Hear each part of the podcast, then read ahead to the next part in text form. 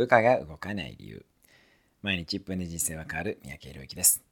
コーチングで部下が動きませんと嘆いていた人がいたので思わず自分の影響力を上げましょうとティーチングをしてしまいました。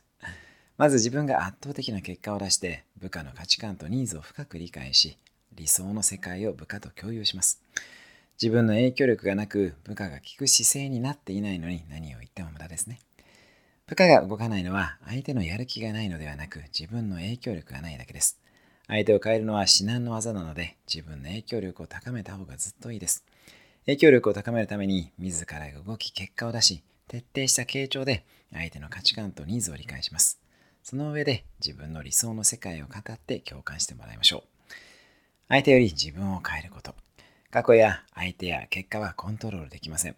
コントロール可能な現在自分プロセスにフォーカスをしましょう。それではまた。